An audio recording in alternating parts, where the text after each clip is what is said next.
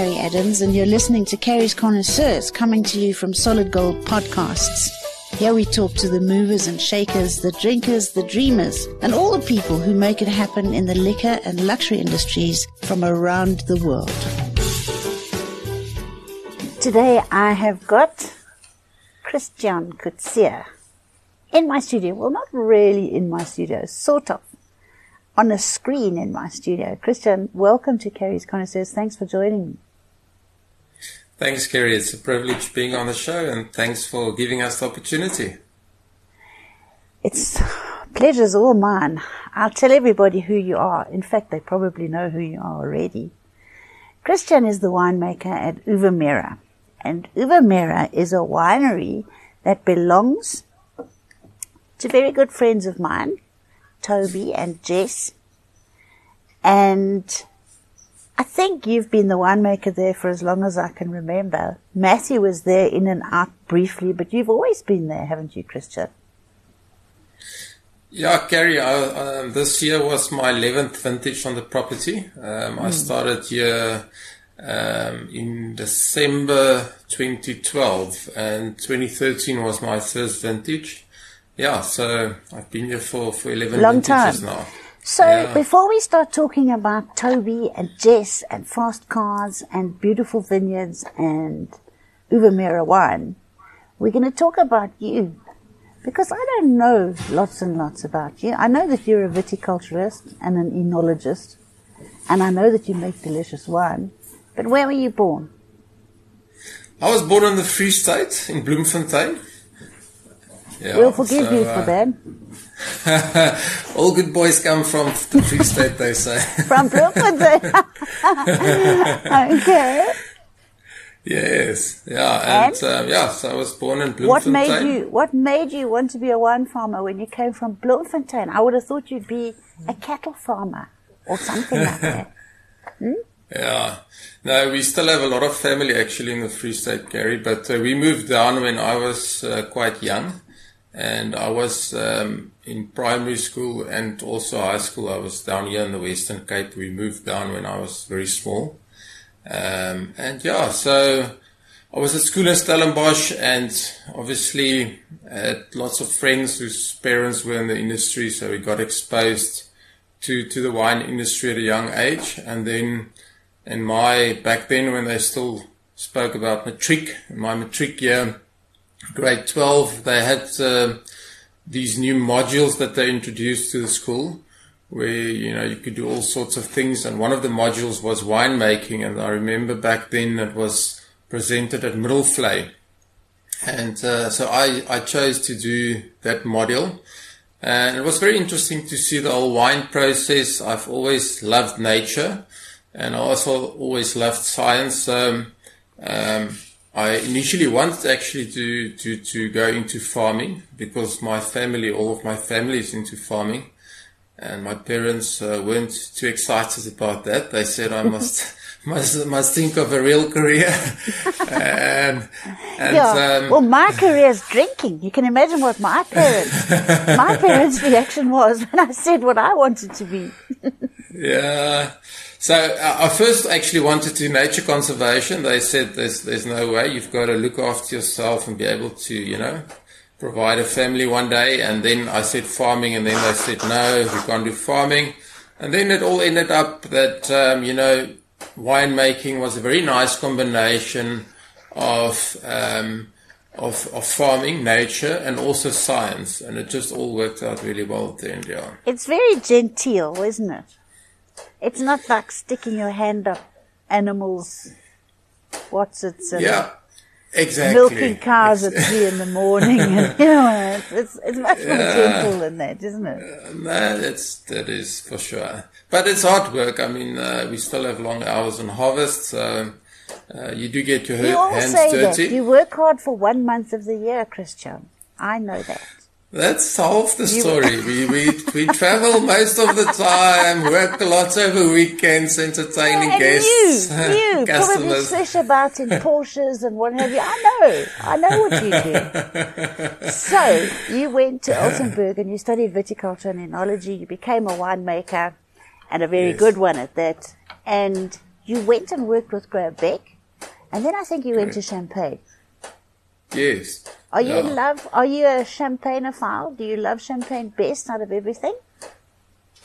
Uh, not best out of everything, but I absolutely love it. Um, so I was fortunate enough for Pieter Ferreira back then to arrange a harvest for me in Champagne, a small little town called Bouzy, um, which is one Oh, of I Bouzy's think gorgeous. Yeah. We So they, I think one of I think they're one of 11 uh, villages that's classified Grand Cru for both Pinot Noir and Chardonnay. And I worked with the Lamar family there, a fantastic family, and just had a very, uh, a really wonderful experience working with them. And, you know, the French are really passionate about what they do. So, um, I do love bubbly, um, definitely. Um, I, I remember. Who doesn't? you know, yeah, yeah. Who doesn't like bubbly? I mean, what can you, have you ever met anyone who doesn't like? In fact, I think I have met a few people who don't like bubbly, but they they're not my friends anymore. They didn't stay around for long. you have to love bubbly. It's just gorgeous stuff. Yeah, it's a special product, and um, no, so um, I, um, I, I I wanted to make bubbly only when I started off, but um, obviously there's a bit more to the wine world than just bubbly. Um, uh, some people might differ, but um, I um, I really like the product. It's very technical, but also a wonderful product. You know, you, get all sorts of styles, and I really like uh, sparkling wine a lot. So you came back from you came back from France, and I think you worked for the KWV for a bit. I think I remember. Yeah, that's correct. Yeah, so after after um, Champagne, I actually went over to Germany. I have a friend there that's got a small winery in in the Pfalz, in a small town called Edenkoben. I came back, and then um, I um, I did a vintage at Nederburg actually. Um, I worked back then with Tariro Masayiti, who was the white winemaker at the stage. Well, Helen Pina, that's now at Hermanus Pietersfontein, uh, arranged the job for me. We were good friends. Um, he was a red winemaker back then at Nederburg. And then uh, I did the vintage of Nederburg, and then just after Nederburg, I started with KWV um, as an assistant winemaker. I was later promoted to winemaker, and um, I was there for almost three years at KWV. Yeah. They're making some delicious wine. I chatted with Isel the other day, and in fact, Yes. I've spoken to everybody at the KWV during the last sort of year, and I love what they're doing. You know, that I think that you had quite a lot to do with the Mentors range when you were there. It's one of my favorite labels in South Africa. That KWV Mentors, delicious wine, unsung hero of the industry. It's really lovely. Yeah, no, they, they, they make really, really world class wines, um, especially the Mentors, but also the other range, you know, all the other ranges they have mm. in terms of value for money. It's just In the meantime, Toby is going to kill me because I'm interviewing you for Uva Mira and I'm sitting talking about the KWV and how much I love the mentor. so let's get to Uva Mira. Uva Mira Yes. is a beautiful, it's, it's, it's not a huge farm, but it's 130 odd hectares, I think. That's correct, And yeah. it's, it's sort of high up on the hill, isn't it? It's high up on the hill in Stellenbosch. So your altitude, some of your vines are around about 550, 600 feet above sea level, which is high for, for South African vineyards. And I remember driving in and it's all immaculate as it would be with Mr. Venter. And mm-hmm. There's olive groves and there's it's beautiful. It's a beautiful little farm. It really, really, really is. And I don't think that a lot of the of the 130 odd hectares is actually under vine, unless you've planted a lot more since I was there last. It was only a tiny percentage that was actually under vine. Am I correct? Yes. So um, the property itself, um, you correct, Carrie, is, is, you know, we, we situated between 250 and 620 meters hmm. above sea level, only nine kilometers from the Atlantic Ocean as the crow flies. So very much influenced by altitude and proximity to the ocean. Yeah. Our pre- Which really winds. does it really does play a large part in what ends up in the bottle because if we if we go by I don't know if anybody's familiar with the Winkler Index. I think that your farm and the farms on that sort of ridge, they sort of, um, they produce wine that is about as similar to what you might get in Bordeaux as possible. So because Yeah. of the because of the geography of the farm, you know, so your wines are Absolutely. you have the ability to make extremely nice wine on that farm. Yes, very fortunate to, to work with this property. It's a very special property. Um, and obviously, you know, the way we locate it, we on a little ridge here. So we've got two valleys on either side and then the mountain at the top. So, uh, although we're 130 hectares, you, you can't plant the, you know, the full 130 hectares vineyard just because of the way that the, the, the property lies with valleys and mountain, you know, around us. Um, so yeah, we've we've planted quite a lot of vineyards in the last few years. Um, the, since I've been here, we've probably planted about 15 hectares. Um, but we've also uprooted quite a lot of vineyards because we're busy with a program to get the property virus free from virus. Oh, okay, that's Um, yeah, so we've worked with the same uh, Professor Gerhard Pietersen that actually got Vergelegen Clean, which is the first property in the world to be virus free. Um, So he's really the guru when it comes to a leaf roll virus in the world. And he's South African, now living in Stellenbosch. So he's, he's fully involved in the property. His son actually does all the We're monitoring giving for us. A heart transplant. Like Heart transplant. He was the first. He was the first heart transplant. This is the first heart transplant in the in the winelands, which is brilliant. Yes, yes, and um, yeah, so very exciting uh, to to to be involved in this planting uh, program of ours. Yeah. So let's talk to everybody. Uva Mira means wonderful grape in Latin. Cor- correct. Yes. Is it 100%. wonderful grape? Yeah. The wonderful grape. Yeah.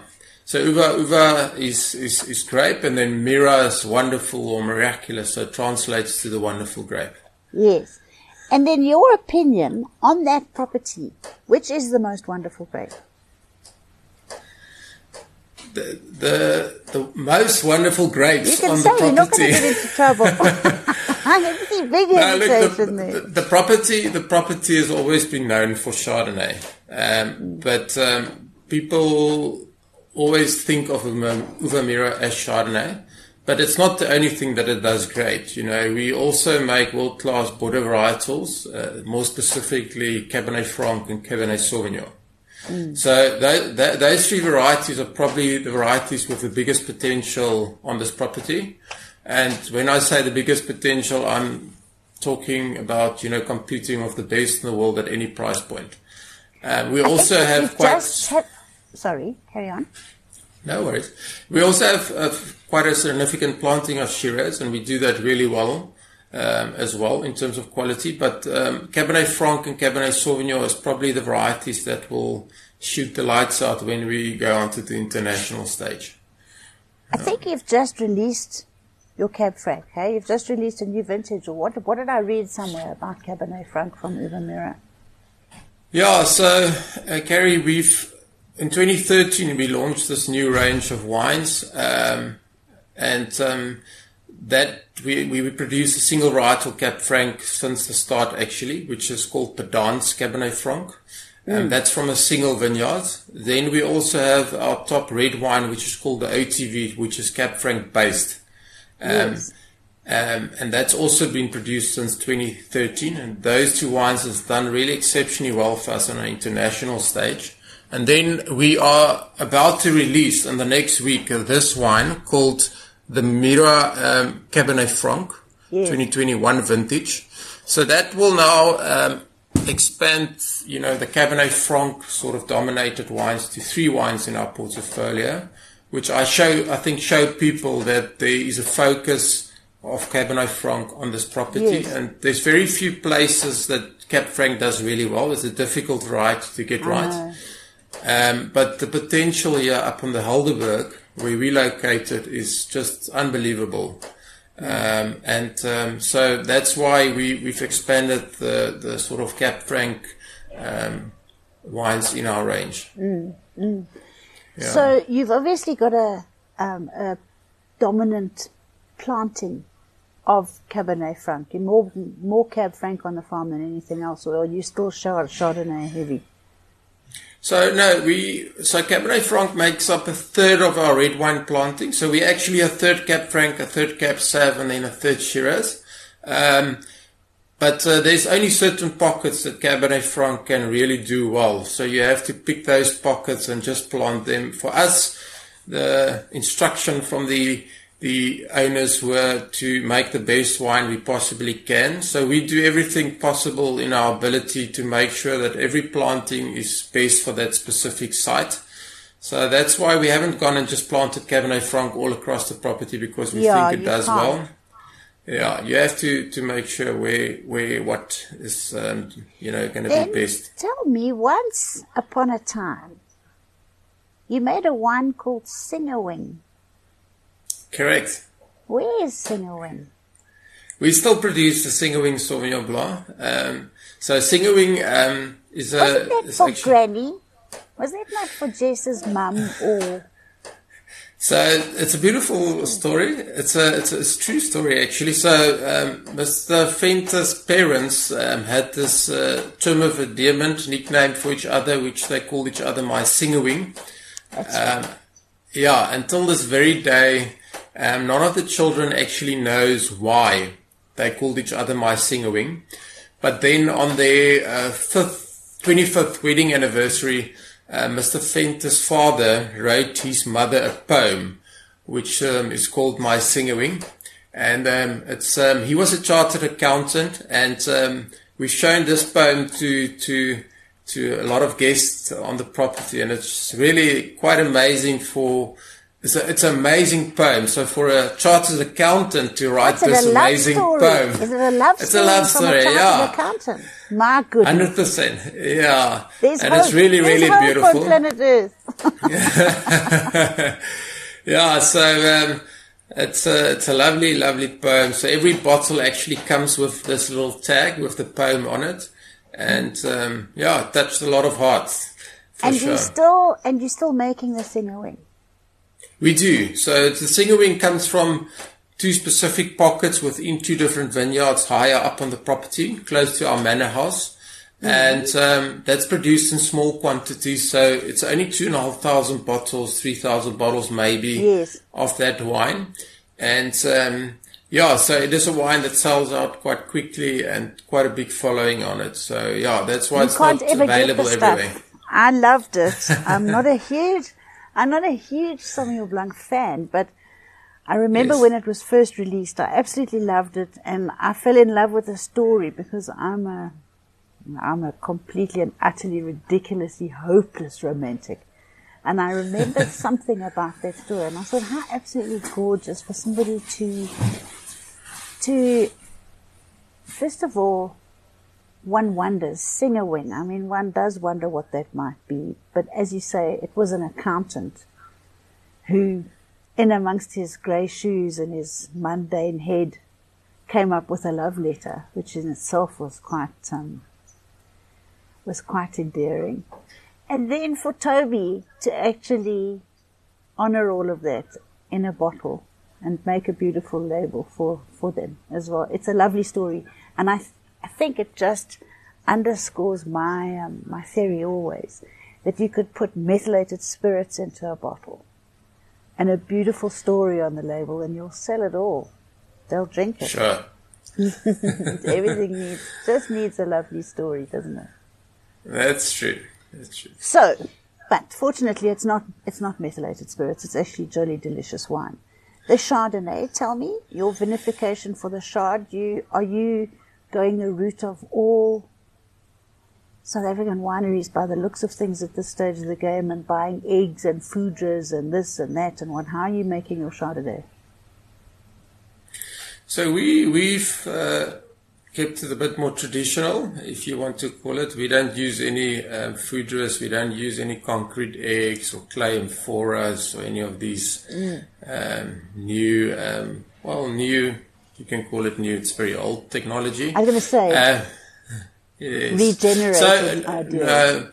Yeah, I, I, I like to have a scientific approach to things, Gary, uh, Gary, and I like to understand why things work. I've never understood concrete eggs or amphoras, you know, with the whole permeability of oxygen through the clay or the concrete. If I want to be specific and I want to have micro-oxygenation in my wine, I buy a micro-oxygenation machine and I can dose the exact amount of oxygen into the to the vessel and um, you know have the same effect. I've never understood the theory behind all of this. Uh, it is very romantic, and it probably say, adds to the story. An accountant, Christiaan. You could have been an accountant. Uh, so we, uh, I believe in consistency, and we we use French oak barrels on all our Yeah. Chardonnays. All of it goes into barrel. Um, we've got a very good relationship with a couple of Coopers, and we've you know really focused on getting the right oak over over the years. And I think that we we are you know as close as possible to where we've been in the past to to where we want to be in terms stylistically with the Chardonnay. So yeah, um, not any plans soon to to to To acquire any of those. And why should you? Because when you've got a Christmas cake recipe that works, don't change it. Just keep Yes. using the same recipe. Your, your Chardonnay is world class. It's gorgeous. You don't bottle Yeah. huge amounts of it either, though, do you? So the we, we've got three uh, Chardonnays, different Chardonnays in our range now. Uh, the first is called the Mira Chardonnay. Uh, it's our first offering, very lightly oaked. And that's about, you know, 20 to 30% new oak. We make about 20 to 25,000 bottles of that every year. And then the two top uh, tier is called the Single Tree and the Icon Chardonnay. Yes. That comes from a, a registered single vineyard, and that's small production. We're talking two and a half, three thousand bottles of each. Uh, so those those are smaller productions. Um, but um, yeah, we we would like to grow it because we have the potential to grow, and just takes time with everything, like everything else in the industry, to to So expand. if I was, if I were to say to my listeners and my readers and my, and my people who wait to hear stories from people like you, what, what do you think your nicest wine is from Uva Mira? Is that unfair? For me personally, the, the nicest white wine, uh, I like the Icon Chardonnay. Is our top top white wine. On the red wine, uh, the OTV um, is the, our Bordeaux style blend. Is for me the the Cab Franc based Bordeaux style blend, which is a, is a blend of Cabernet Sauvignon and Cabernet Franc. So it depends on if we're talking white or red. Those two are my personal favorites. You know, a lot of other people uh, might find the single varietal Cabernet Franc very interesting, which I also absolutely love. Um, and uh, but it's not very, not everybody likes Cab Franc, although it's a variety that you know I think trending upwards all the way, um, and I think it will become a lot more popular, especially with global warming going forward. It's a variety that I think will definitely um, you know, sort of um, appeal to a lot of people uh, in the future. I think Cabernet Franc is sort of gathering quite a lot of impetus here, and I think that South Africa can make lovely ones. I'll never forget when I first tasted the Cabernet Franc that came off um, Cordoba. Remember Correct, little yeah. Cordoba, that little Yeah. wine? When I first came back yeah. from England, I was working for Anglo-American farms, and Vergelegen was sort of on the back side of Cordoba. And we went for a tasting one evening at Chris Keet was Chris Keet was the winemaker at the time, Yes, yes. and some of us girls went over the hill and we went down and were completely and utterly charmed by the gorgeous Chris Keet with his huge blue eyes, and he gave us loads of stuff to drink in that beautiful little tasting room. And I remember being so bowled over by the quality of the Cabernet Franc that came off Cordoba, which went into that famous crescendo blend, which of course Scott Willem is now making. Um, it's now 100%. renamed Tybors, and he's making that beautiful crescendo, well, Tybors red blend, and that's predominantly Cabernet Franc. How far away are you from that little strip of Cab Franc that ran through Morgenster and the back end of Vergelegen and I suppose where's Brevet Rats? miles away from there. I've got a thing that the grape variety should be planted in the same sort of space because there's obviously the right sort of soil there. But you know where near Crescendo, are you? Yeah, we. I mean, we, you know where um, near Cordoba. We are. We're actually very close to Cordoba. So there's there's one property between us and them. Oh well, there you Um, are then. That's why you planted. yeah. So that's why you got such a nice Cab Franc. Yes. So yeah. So this this Helderberg really does well with Cabernet Franc, you know, Mm. and um, I think um, you'll see more and more Cab Francs, and also Alto. You know, Alto's also got a lot of Cab Franc actually in the Alto Rouge. Who's making the Uh, wine at Alto now? Is he still there? It's Bertho van der Westhuizen. Yeah. Is it? Yeah. Yeah, very good winemaker, and um, he's he's in charge there now. I was chatting to Tim Atkin the other day on a thing like this, and his wine find of his report was was Alto Rouge. He named it as his find of the year, and I went and bought a bottle from the Spar shop or something the other day to have a taste of it. And it was Yes. absolutely delicious. I'd forgotten about Alto Rouge. You know, we all tend to forget about Alto Rouge. Anyway, we Yeah. digress. We're talking about Uva Mira.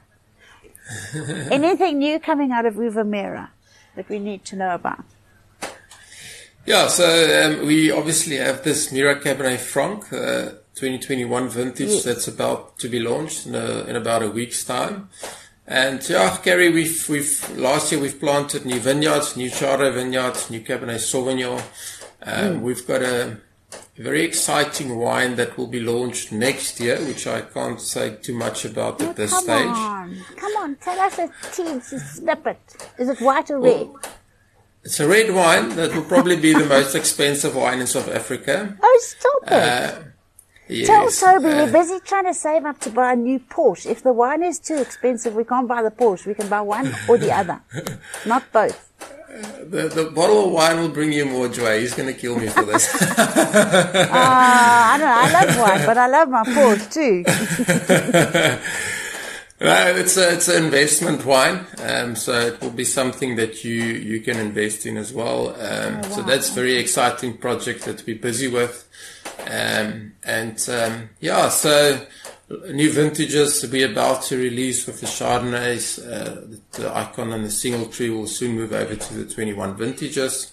Yeah, so a lot of a lot of new wines coming out, new vintages, and uh, lots of And planting we on the can we can buy direct from you. We can buy online. We'll tell everybody to get hold of Pearl. Pearl is one of my darling girls in Johannesburg, and she looks Yes. after you in Johannesburg. So we'll tell everybody how and where and what and why they can get hold of her. I was about to ask you something very important, Yes. and it slipped this mind of mine. But in any event, we'll move on. If I was to make, if I was to make, today's my birthday. Congratulations! Yes, and if I was to make, thank you, a special dinner to drink with a bottle of your Bordeaux blend, what would you cook? What should I cook? Sure.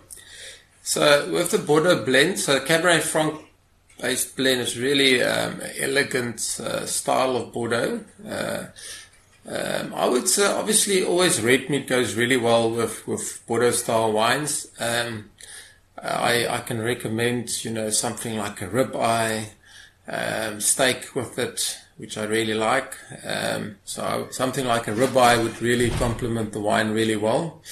Um, yeah, so a good old steak. I love you boys. You real, real, real boys. There's nothing wrong with a bottle of gorgeous red wine and a well cooked ribeye steak.